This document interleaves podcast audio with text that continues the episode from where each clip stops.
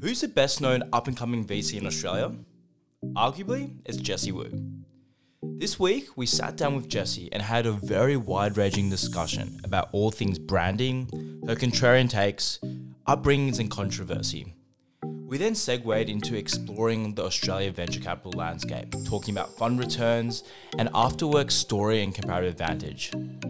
Enjoy this conversation.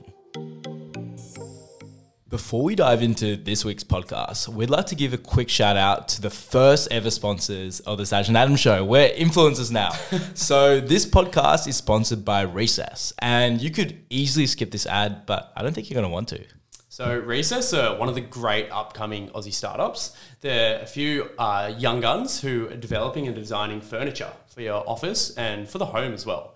They're making ergonomic chairs, uh, sound booths, uh, workstations, a whole sort of range of things. And hopefully we'll have a few chairs soon to show you as well. Recess have helped hundreds of Aussie startups, including well-known ones such as Eucalyptus, Afterwork, and Lyka, as well as large enterprises like Mirvac and Westpac. So we've got pretty horrible furniture. All of our guests say it. If you want better furniture than us, you should go to Recess. the chairs are nearly breaking. So we've got a discount code for you. If you use Sachin and Adam, you'll get 20% off for your next order, whether it's for the office or for your home. Um, and if you want to get a full fit out for your office, just hit us up on LinkedIn or Twitter and we'll help sort you out. So show Recess some love and now we're back to the show and we're live. Hello and welcome back to the Sachin Adam Show. Now, today we have a guest that we've probably wanted to get on since we started the podcast. Jessy Wu is one of the most well known people in the Australian startup ecosystem, and we've got so much to dive into today. Yeah, I think for a lot of young people in the ecosystem, when you think of like a sort of VC that you're looking up to, someone that's young, striving, really up and coming, Jessy Wu is the person that you think of. Um, from the sort of LinkedIn post, doing a lot more media, all the brand building that you're doing at Afterwork, it sort of feels like you're on this like really, really big come up at the moment. Um, and, and it's really sort of exciting to witness. Flattery will get you everywhere, guys. yeah, and obviously people see uh, a lot of what you do online. You're very sort of vocal, um, and you love to sort of call out people, and you're you're really quite bold. And I'd love to sort of unpack beneath all of that. What is it that drives you at your core? Would you say? Yeah, great question, um, and thanks for all those kind words. I think in terms of what drives me, perhaps I'll go back to my childhood. Um, so I was born in China and I lived there until I was about six years old. What part of China? Um, in Shenzhen, which is, uh, some people call it the Silicon Valley of China. It's, um, for those who don't know, it borders Hong Kong and um, has become a little bit of a tech hub. Tencent is located there. Um, so that was where I was born. And, um, and when I was a child, I loved uh, stories and I loved coming up with these fantasies that I would implore my grandpa to write down for me during the day. And then we'd um, sit on the balcony and we'd watch um, the buses to, to see when my mum would come home from work. And I remember when I saw her, I would run down the stairs with these pages of writing that my grandpa had written down for me and I would kind of bounce along her and say, you know, do you want to do you want to hear what I came up with today? Um, so that was a real source of joy for me when I was a kid. And then we immigrated as a family to New Zealand when I was about seven years old. And suddenly, my love for words and storytelling um, was imprisoned within my incomprehension of the English language. I would go to school and I would lo- know so little few words relative to my peers. And I remember that I only knew two multisyllabic words that I was quite proud of. I knew tomorrow and I knew butterfly. So I would just write a one sentence story every day. I would write, you know, um, tomorrow I'm going to see the butterflies. The butterflies will be here tomorrow. Um, and uh, I felt so acutely the way in which words are our window to having a voice, to being heard, to being able to influence other people, and that the lack of those building blocks um, can can be such a powerless experience. So in time, I, I learned English um, and I, I, really loved it as a subject. And I actually went on to study English and philosophy at university. But I think that's been a thread throughout, which is um, that with having a voice comes the ability to nudge the world in a direction that you want to see it go and also giving other people a voice or giving people the building blocks to give articulation to something on their minds um, and cent- recentering voices that have traditionally been sidelined or marginalized um, is a way to bring more people um, into a place where they have power and the ability to influence the world. Yeah. Um, so that's kind of how it all comes together for me. I think that fits in with a lot of stuff we've been discussing recently, right? Like, and I think we both have a thesis that everyone has this, something to share with the world, right? And a lot of people mm-hmm. haven't found that creative outlet. You found yours through writing, others maybe through art, through Definitely. podcasting, through all these different things. And I think you articulated it really well. But just taking a step back for a second, you talked about all these stories that you would kind of show your mom in your childhood. Is there any themes of these stories? Were they idealistic about the world, like you know, as a as a young person, or is there anything Trying you can remember about psychoanalyze right now, Sachin? yeah, you know what? Um, I think a lot of them were quite fantastical, you yeah. know, as kids' stories are.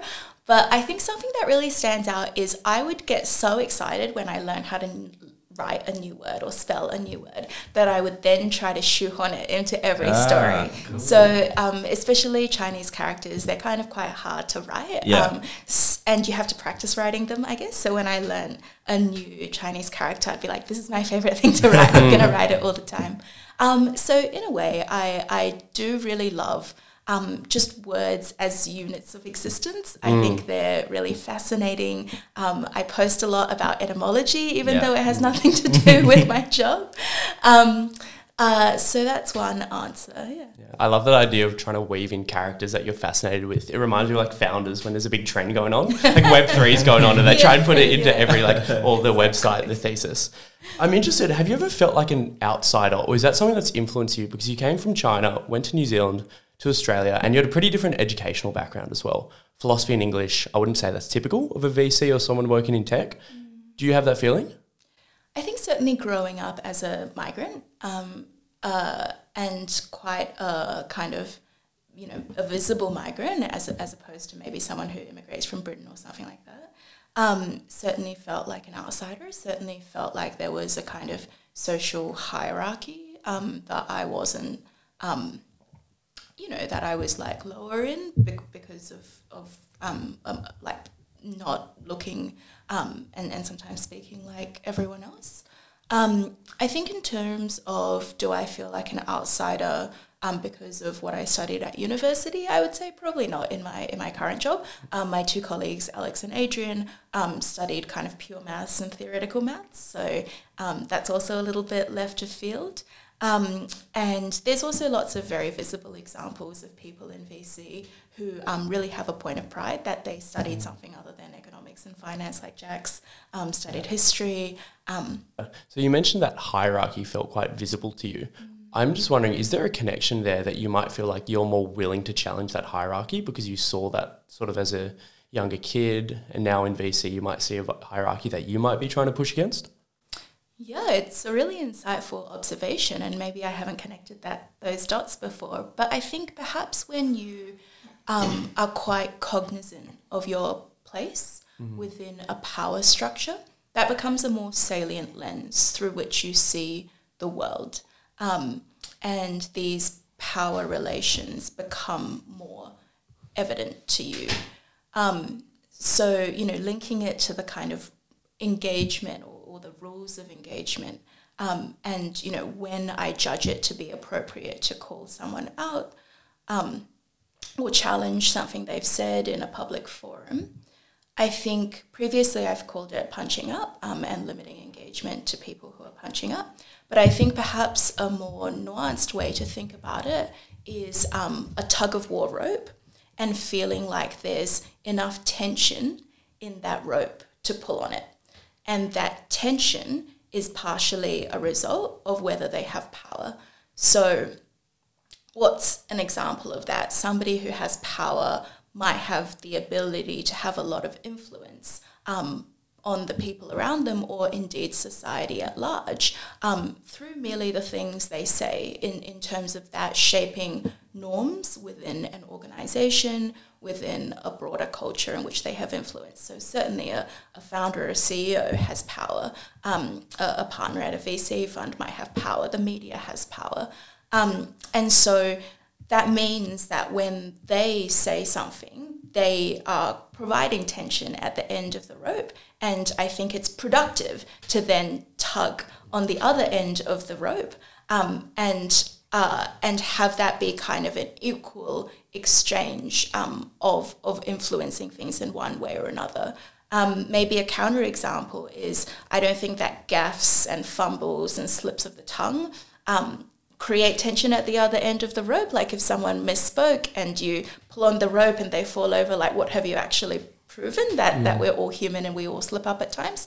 And equally, I think punching down um, on, on somebody who um, is, you know, just, just starting to make their way in life, um, they are also not providing enough tension at the other end of the rope that it's a kind of fair dynamic if you tug on the other side.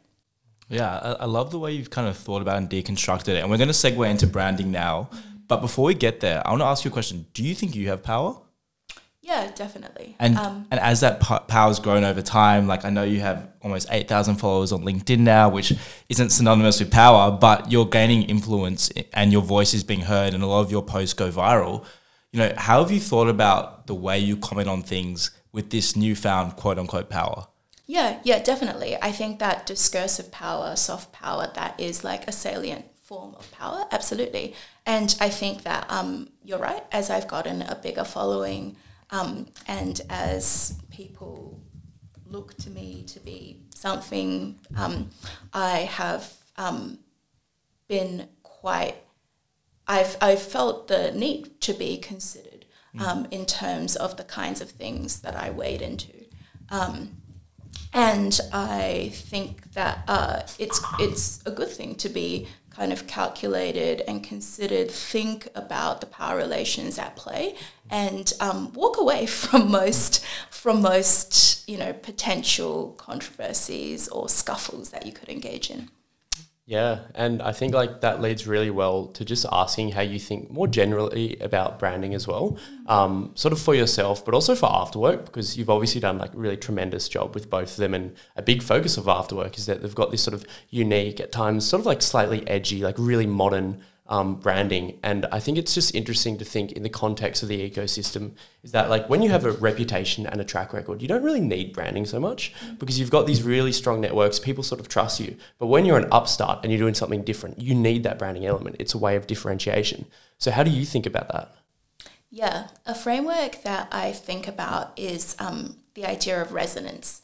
Now, resonance actually comes from this notion that if you have two things and they're vib and um, they're vibrating at the same frequency, they'll actually make a, a noise. Um, that's kind of how piano keys work. Mm. Um, that if you play a chord, the corresponding chord um, will actually gently vibrate as well. So I think I think about resonance all about dialing into our frequency um, and you know, dialing that up and trusting people who are tuned into that frequency will hear it and will resonate with it um, because it's being tuned into something that's specific to them.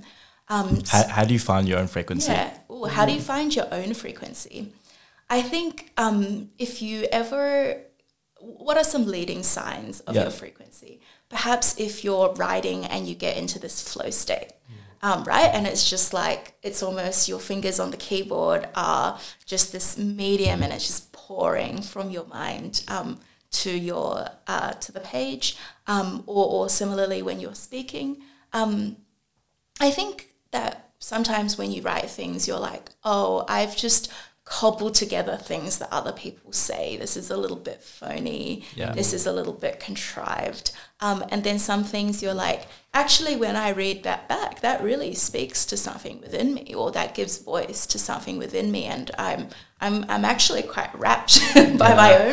Mm. um, I think those are maybe clues that you found your frequency. Yeah. Um, and then just trusting um, that your audience is intelligent, that your audience is discerning um, and uh, not bullshitting them. Um, so I think Acquired podcast uh, does a really great job of this, and one of their mottos um, from the very beginning is that they treat their audience as highly intelligent, more intelligent than them. So they don't dumb anything down for the sake of their audience. They give uh, their audience that intellectual respect, and they've gotten a cult following as a result of it.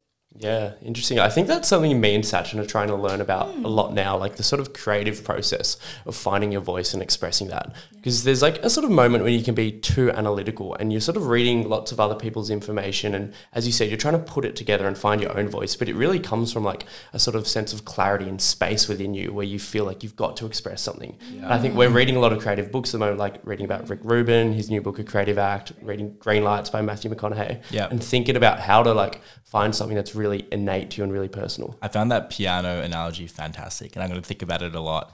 Um, and as Adam said, like something I've done is I've stopped listening to all in podcasts, and you're kind of just for a month to trial out and replacing it with with something different.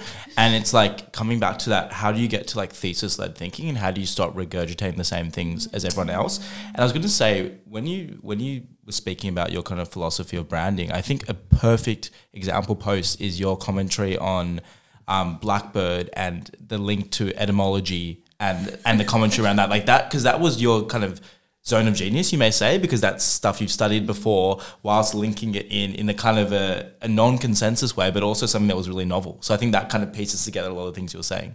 Well, thanks for saying that. Um, no, you guys are very kind. Um, yeah, I think it's great um, to wean yourself off the dominant discourses, like all in, because it probably looms too large. Um, and I agree, like, it's hard to separate out uh, what you actually believe versus Yeah. something you read in a tweet thread and are now just regurgitating. So Yeah. um, almost, uh, yeah, going off that a little bit and be like, what's actually, what do I actually believe is a really good exercise. of Mm. I, I just imagine you like debating podcasters in your head and being really exhausting. yeah. But to that point, I think the independent, insightful ideas, you can't just like structure time in your calendar and be like, I'm going to come up with three of these. They do come out at random because we've got these like ideas ruminating, maybe in our subconscious, and you see some sort of stimuli, and all of a sudden it's like boom, like they all sort of come together, and you write some content.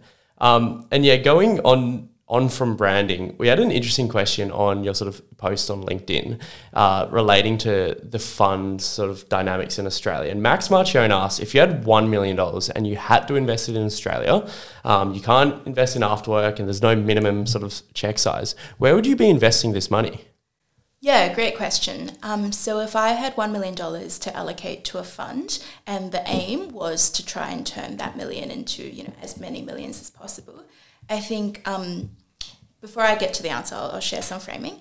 I think um, with a small amount of money like 1 million as opposed to 1 billion, um, it's you're optimizing for multiples rather than absolute returns, right?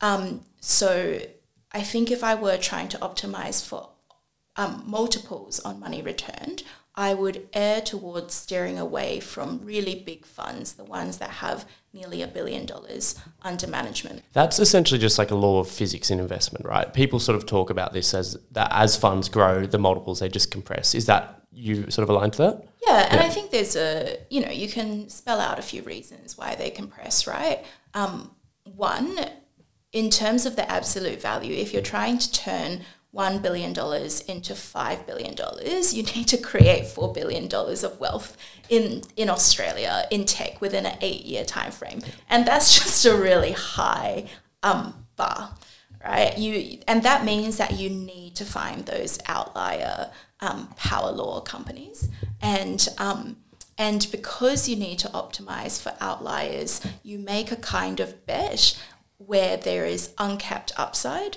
but actually pretty high execution risk. So if it goes well, then this could well be the next Stripe or Coinbase or Canva. Um, but the chances of success are actually kind of low. Why execution risk as opposed to other forms of risk like technical risk or market risk?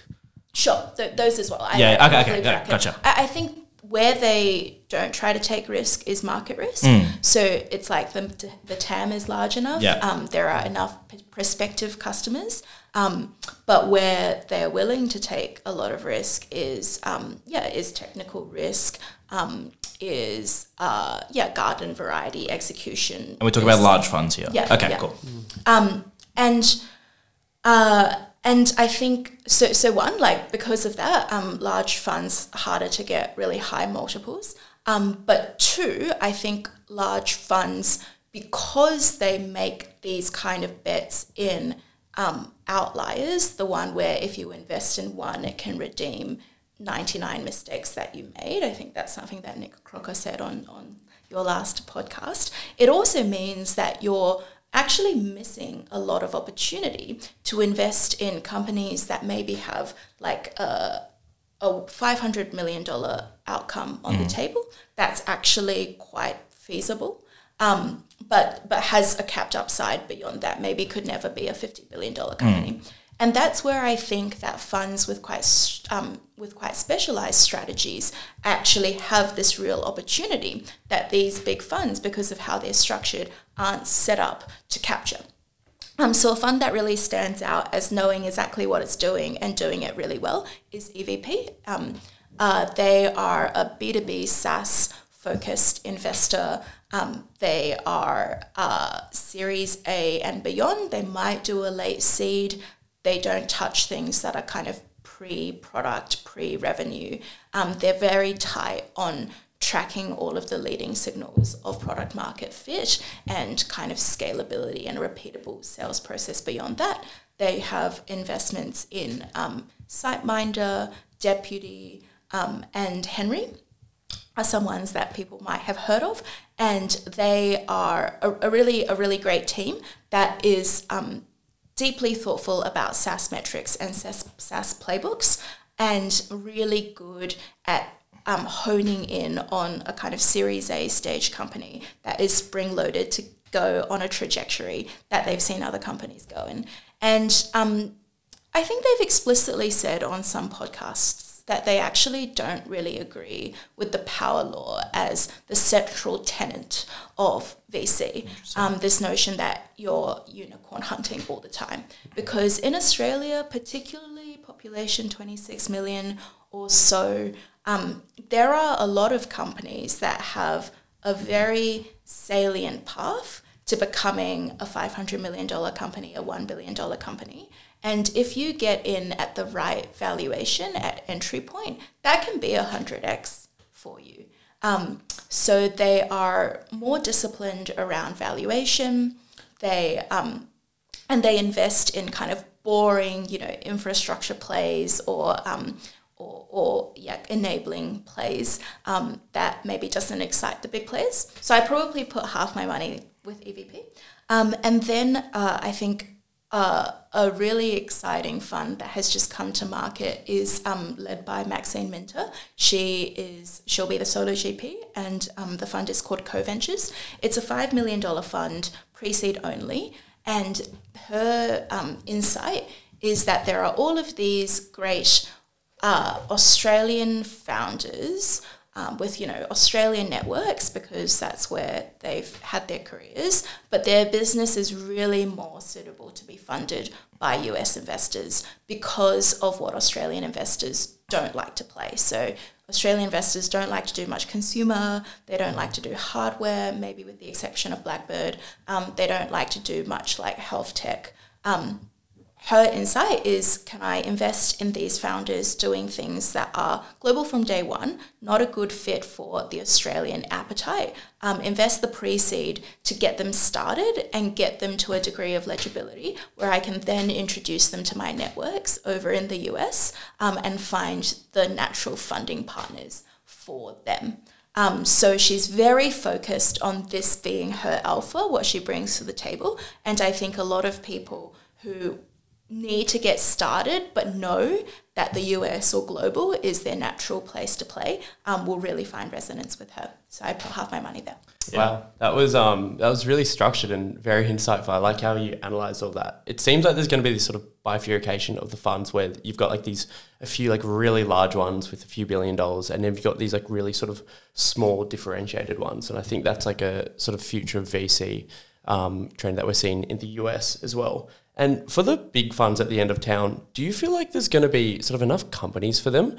Because we see like companies like EVP that are very targeted, smaller funds. For like the Blackbirds of the world, if you're trying to deploy a billion dollars of funds, or the Airtrees or Square Pegs, do you, do you feel like there's like a sort of enough in the Australian tech ecosystem and enough growth? And it would be interesting to hear your commentary on that as well, Sachin, as someone at Airtree.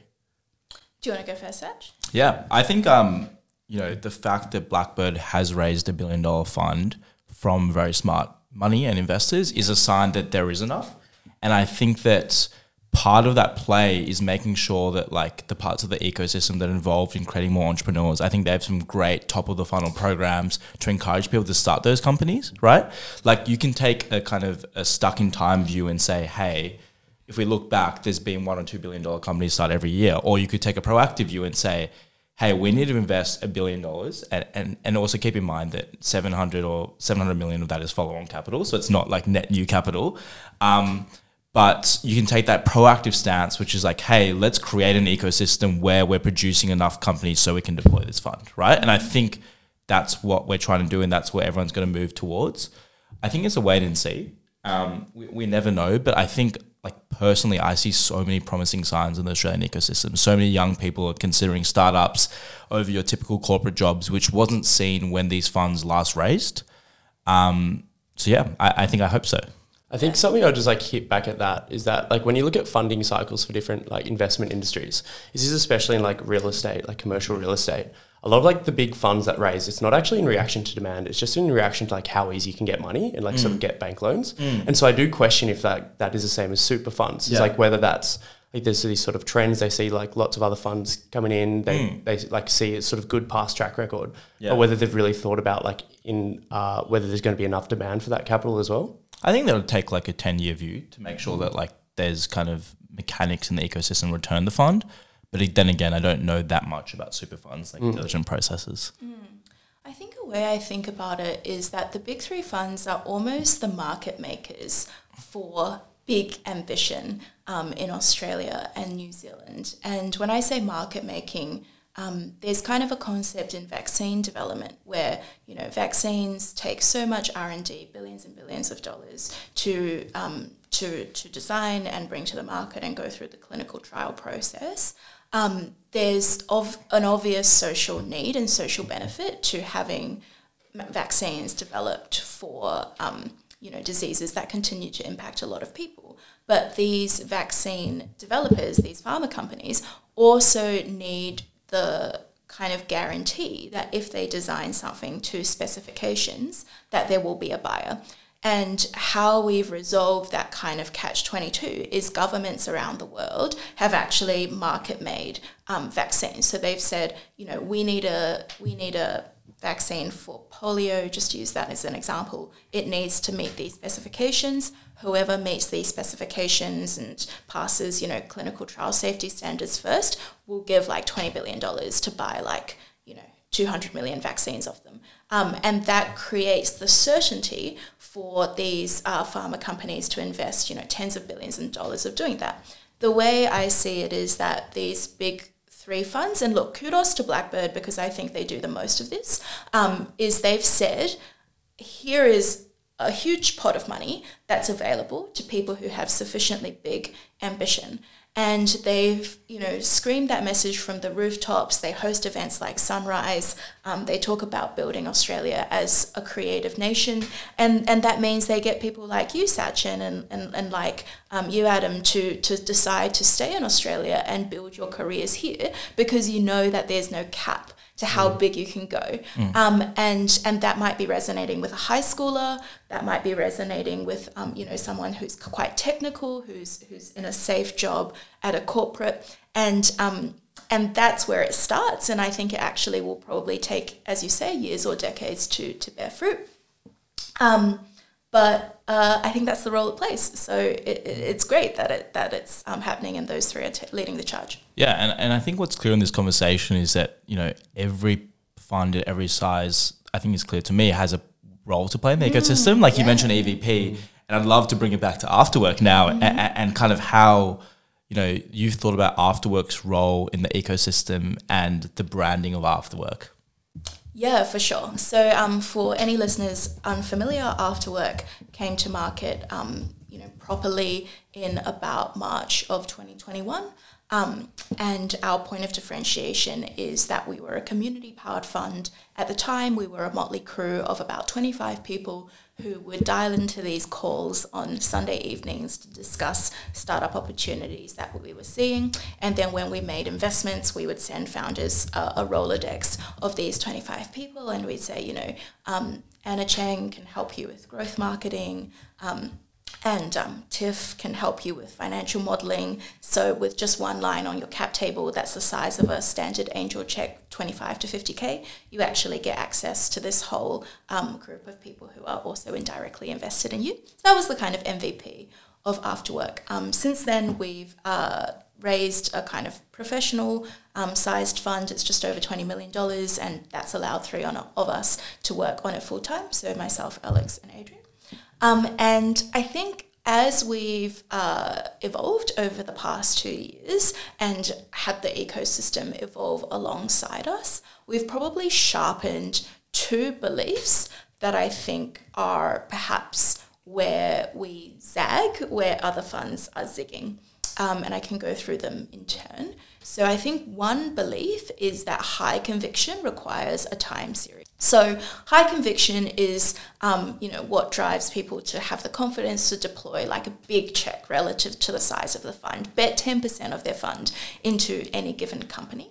Um, and we believe that that amount of conviction requires you to get a kind of 360 um, degree view of how somebody engages and interacts um, and and you know what they're able to move forward on their business and how that business starts to go over probably like a 12 month period. Um, and and that you can't get to that same degree of conviction in like a four week due diligence process because there's people can pretend to be someone they're not in a four week um, process, especially if it's all virtual, especially if it's all like a business meeting. Um, whereas people probably can't sustain that for a year. Um, and also uh, also getting lots of like data points from different kinds of people on how somebody is engaging and, and and thinking about the problems that they're running into builds this really rich view that gives you confidence that they can navigate future curveballs um, with grace and poise. Um, so how that links to our model is our initial check is relatively small. Um, they kind of start at 100, go up to 400k. Um, and then we and we make a relatively large number of these. I think we'll probably make 40 to 50 of these initial checks from this first fund. And then we bring that person into our community, into our platform. We say, you know, here's a group of 120 people now who all want to see you win. Um, here's what all of their superpowers are. Um, and, you know, please feel welcome to reach out to them as if each of them were angel investors. Um, and then when uh, founders go ahead and do that, and then we get that information fed back to us, it gives us this really rich view um, of what somebody is like as a founder, um, how they solve problems, how resourceful they are, how diligent they are, how disciplined they are, um, and you combine that with you know the usual stuff about how the business is tracking. Um, as observed through metrics and you know their, their investor updates and your monthly catch ups with them and you bring all of that together into um, something that allows you to make that high conviction decision so our follow on um, uh, checks are one million to one and a half million dollars, um, which which is you know nearly ten percent of the fund in one company. Um, so that's that's one of our kind of ways of operating. A, question on that, and I think that's fantastic because a lot of small funds do the opposite, right? Like they try and get as much ownership early because they know they'll get diluted down the track. Mm-hmm. Would you kind of build in like super pro rata considerations for those one to million, two million dollar checks? I can see how the community would help that. And second question is is do you think that with the size of your fund, with those one to two million dollar checks, do you then kind of consider valuation at, at those kind of next check levels? Because I'm trying to I'm trying to see how that kind of fits in with the fund dynamics.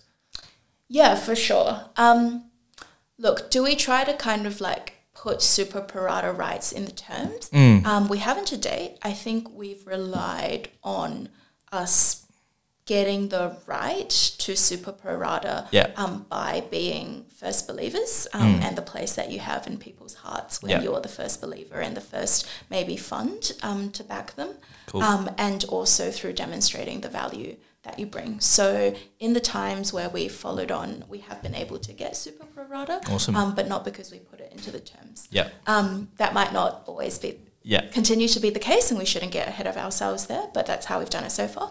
And in terms of valuation discipline, look, I think um, you know going against uh, something that that Nick Crocker said, I do think valuation discipline is important at every stage of investing.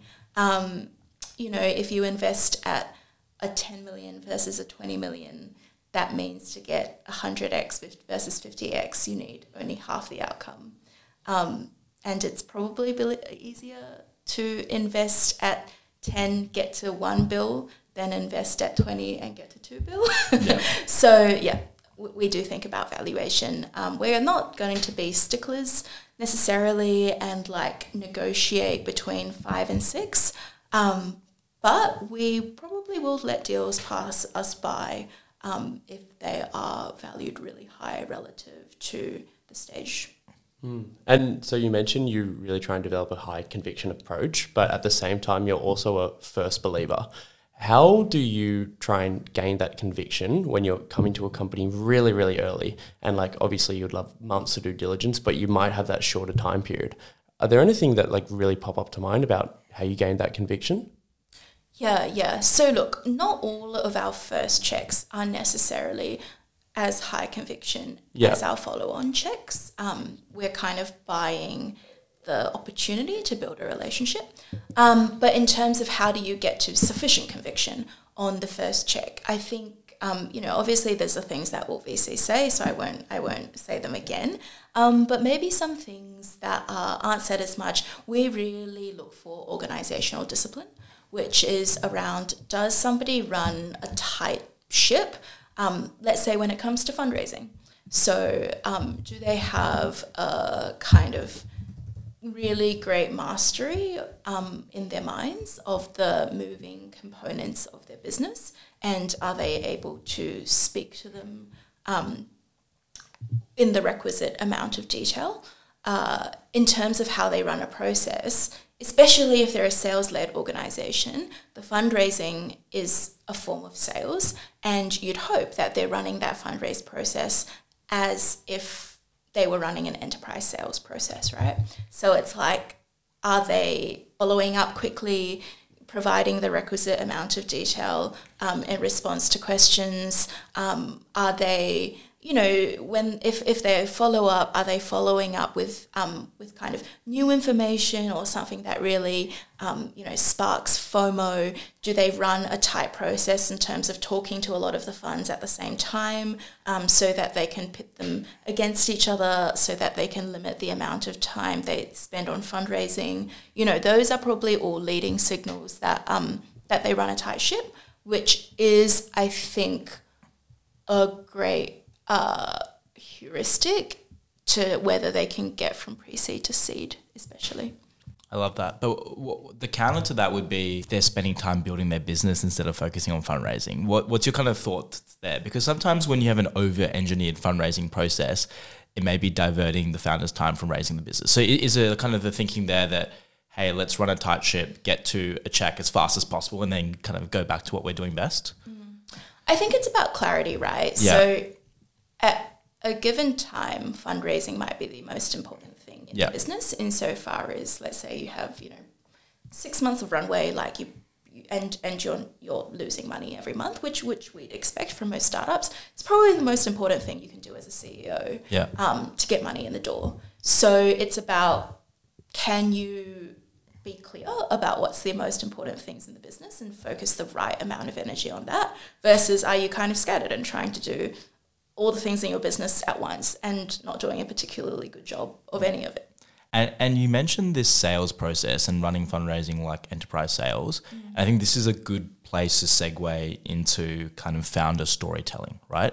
And I think the common consensus is that storytelling ability is one of the most important things as a founder because it can help you with recruiting fantastic people onto your team, but it can also help you with fundraising. And we've heard a lot of VCs talk about storytelling as a superpower. What's your take on this? And I think it's like important to note as well that from like an outside VC and startups perception, for like the ordinary person looking into the tech industry, there's been a lot of storytellers that have duped them as well. You think about the Adam Neumanns of the world, Elizabeth Holmes. Mm. From an outside in perspective, it, I don't think storytelling has the best sort of reputation as well. There are obviously authentic, like sort of Steve Jobs that are great storytellers, but there's a lot of sort of frauds that are great storytellers.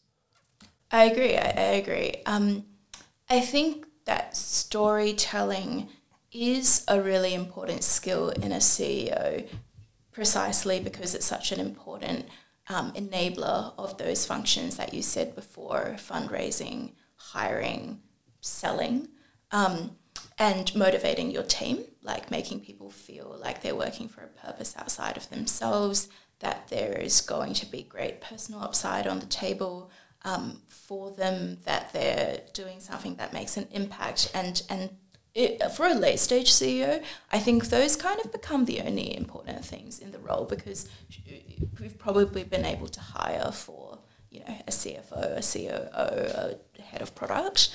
Um, I think that uh, when it comes to early stage VC, um, over indexing on how a founder's story makes you feel, especially in that first meeting, can be giving into um, what Daniel Kahneman on Thinking Fast and Slow calls systems one thinking, which is being very guided by your intuition, your emotional response, um, which is clouded by you know particularities of, of your past and um, experiences that you've had.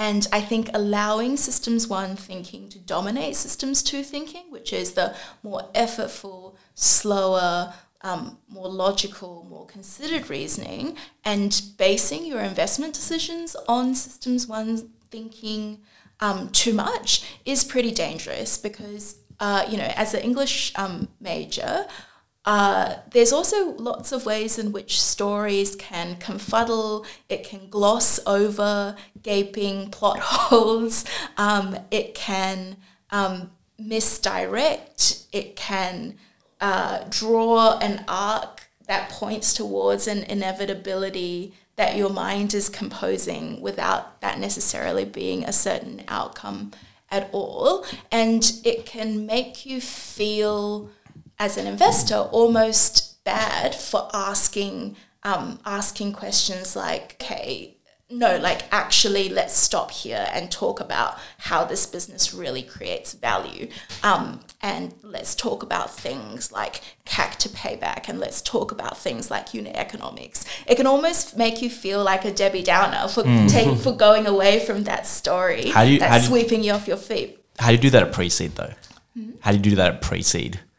Uh, yeah, I mean, look, I think that you can ask questions that uh, test the thinking, the coherence of the business yeah. model, right? Like you can be like, um, uh, you know, even unit economics, you can be like, draw out for me how this is profitable at a unit level, or if not immediately, when it becomes so, and if that's okay. And you need you can't answer that with a story, right? Yeah. you need to answer that with some numbers. Yeah. Okay. That makes a lot of sense. And I think that something to note here would be that storytelling is often synonymous with signals as well, because signals can tell a story. Mm. And a lot of work we've been doing at Airtree is how do we kind of divorce signals from story as well and make sure that we're not leaning into signals too much mm. to make those kind of system one thinking bets, yeah, right? Yeah. Um, how, how do you think about like the signals of a founder when you first meet them versus like how, how do you how do you weight those two things in your mind? Yeah, um, I think it's really important to do both because um, a founder, particularly a kind of CEO founder, needs to be able to captivate when they come into a room, right?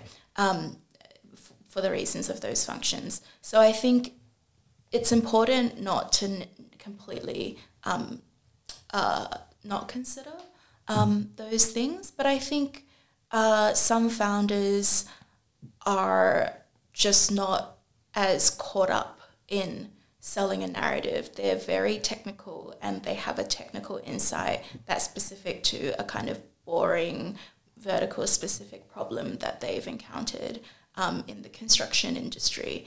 Um, and it's probably really important to know when is the time to bring in a subject matter expert who's maybe experienced that same problem um, and be like, is this a salient problem? Is it genuinely unsolved? Would you would you pay good money to solve it?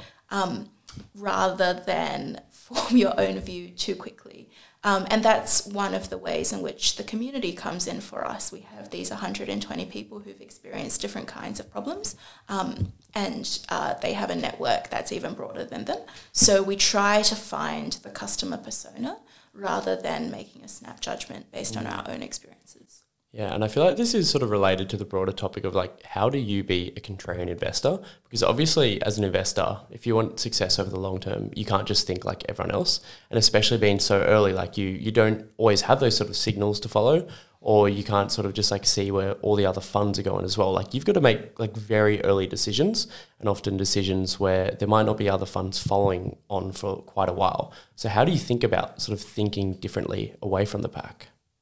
Yeah, and I think it's a real conundrum of the Australian ecosystem that we have these small funds um, that can write these initial checks. Maybe they can write a follow on check, but they're probably tapped out after that.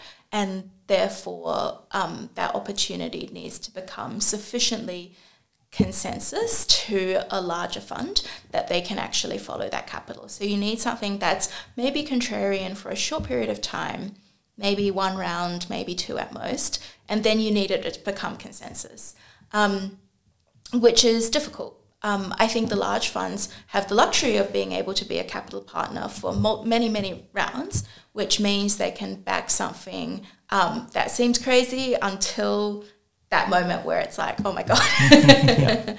um, so it's a it's it's a it's a paradox um, of small funds. I think being guided by customer personas, particularly those that aren't kind of engaged in the you know cut and thrust of VC.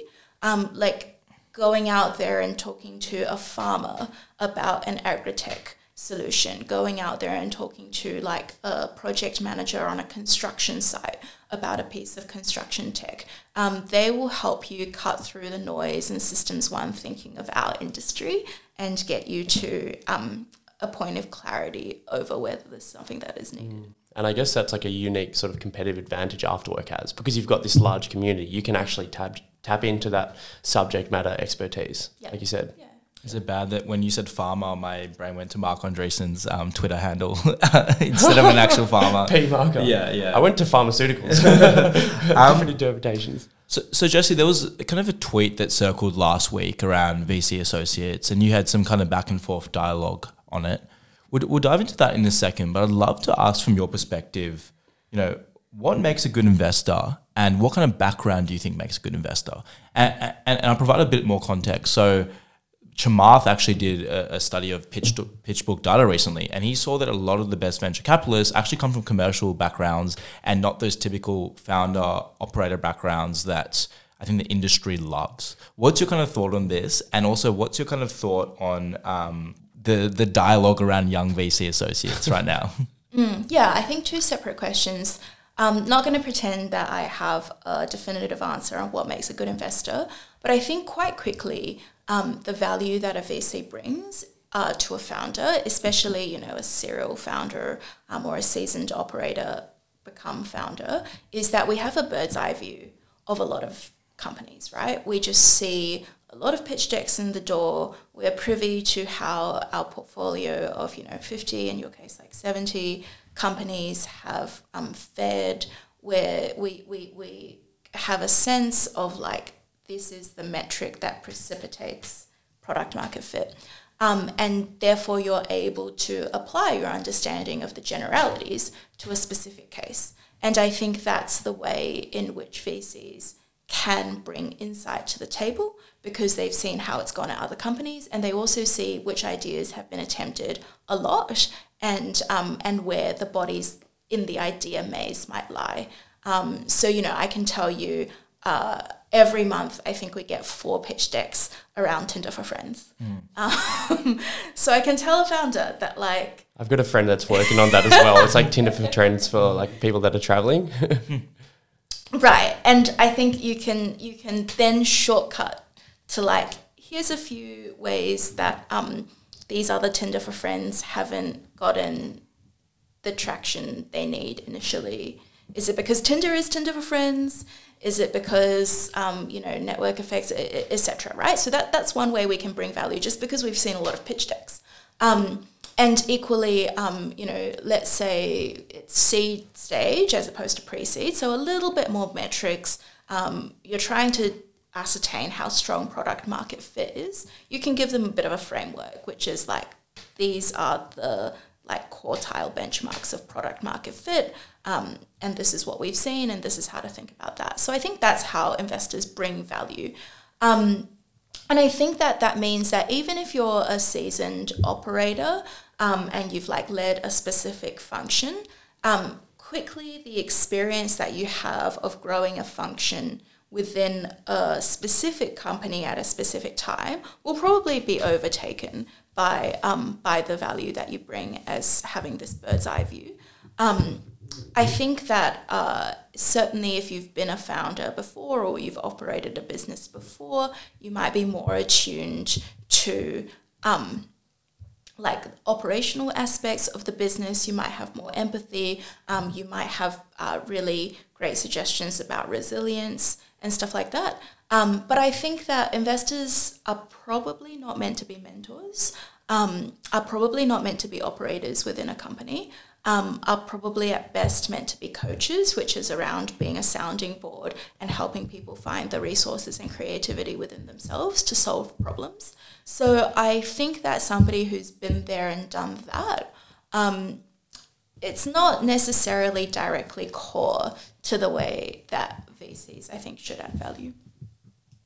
Yeah, no, that's awesome. And I think there's a lot, lot of sort of humility in that as well about VCs. They can't necessarily be everything and they can't just be sort of someone that can stand in and be like an operator in a company as well. Yeah, and I think there's kind of obvious reasons why founders don't like VCs from particular backgrounds or initially are suspicious um, around those more kind of commercial backgrounds. But I think the dialogue is going to change over time. Yeah. Um, should we go into the quickfire now? Sounds good. Yeah, awesome. So for our quickfire round, we're sort of bringing it back to the personal, like we usually like to do, and we're going to ask you eight questions, and there's going to be Okay. yeah quite a few, and you've got around thirty seconds each to answer them. Yeah. Um, are you ready for that? Yeah. Cool. First question: What's one of your favorite books and why? Oh, um, I really love normal people.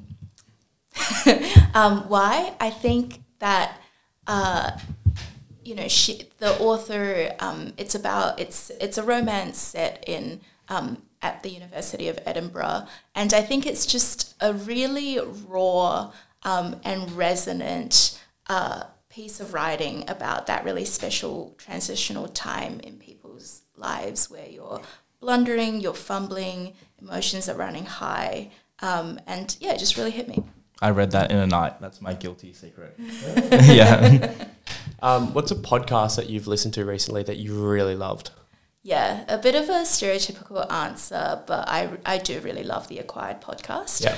Um, I'll give a bit of a different answer. I really love Chat 10 Looks 3, um, which is the Annabel Crabb and Leigh Sales podcast. They're like two best friends, um, uh, you know, very um, successful figures in the media, and they just d- discuss like their favorite books, um, recipes, um, little things they've heard around the grounds. I just find the interactions between them really delightful. What speed do you listen to your podcast on? Just one. Nice. Yeah, we've got friends that listen to it six times speed, and they're just crazy robots. um, if you could meet one sort of historical figure that you've obviously never met, who would it be? Maybe Trotsky. Um, yeah, just I think really interesting how he got so intentionally erased from the narrative, like literally photoshopped out. Um, and yeah, I would just love to uh, know what has been quite intentionally removed from history books. Mm, yeah, he's an interesting character because he's like the sort of philosophical influence of him is just so huge, and the effects of that because obviously he was erased, but he was literally like the ideology behind Yeah. the whole sort of revolution and the Bolsheviks. Um, what's one of your favorite hobbies outside of work? Ooh. Um, I love walking around in nature, listening to podcasts. Cool. Yeah. Very tech answer. um, when is the last time that you can remember that you felt really happy? Yeah, uh, like quite recently, I think. Um, went on a really lovely trip um, to Hobart over New Year's. Cool. Um, and yeah, I just love Hobart. Like really amazing food and wine, and um, they had a bunch of cool things on um, during New Year's as well. Uh, there was a New Year's Eve concert featuring Daryl Braithwaite, um, the horses guy, Yeah. and everyone just was absolutely champing at the bit for him to play horses. and then when he finally did at the end, he like literally didn't even have to sing. He just like turned the mic over to the audience, and everyone Cute. sang horses. I feel like you've got a bit of a pointed opinion on Hobart, Sachin. Yeah, I, I was there at the same time, Oh, but yeah. um, yeah, I think I, you know, I think Hobart's a great city for like food and wine, and maybe when you're with a partner. But I was with like a friend and like found a bit sleepy, but we were there for hiking. We were Yeah, in Tassie for sure. hiking. and That was a like complicated way of saying he's quite unsophisticated. exactly. Um, what's a great physical product that you've purchased in the last couple of years? Ooh, so really excited um, that we have this meeting room being installed in the office on Tuesday. Um, it's a six person meeting room that is able to be dismantled and therefore moved to wherever you next go. Um, and it's made by a company called Recess. We have one of their phone booths called Nooks, um, which uh, all of us have spent a lot of time in. And I think it's been the thing that's stopped us from, um, you know, driving each other up a wall. Awesome. What's one of your favorite words, and what is the meaning of the Oh word? Oh my god. well, the etymological fact that's my favorite that I always love to talk about is the notion that passion and passive come from the same root word, which is patior, and it means to endure. So I love this notion that passion isn't necessarily about, um, you know, this joy per se. It's also about the willingness to endure and to suffer. Um, and that's where the Passion of Christ is originally referring to. That's That's so interesting. Wow.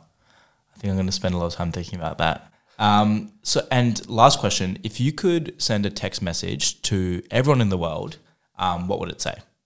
Yeah, so the thing that comes to mind is amor fati, but that's in Latin, so everyone be like, what, spam?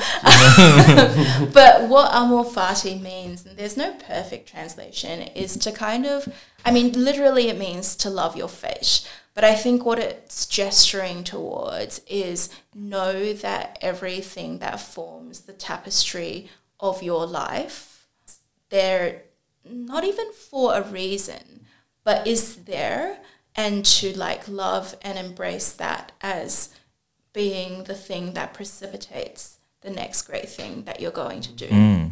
Um, so yeah, I'd send that message, but I guess I'd have to figure out how to translate it in a way that people understand. yeah, that- that's wonderful.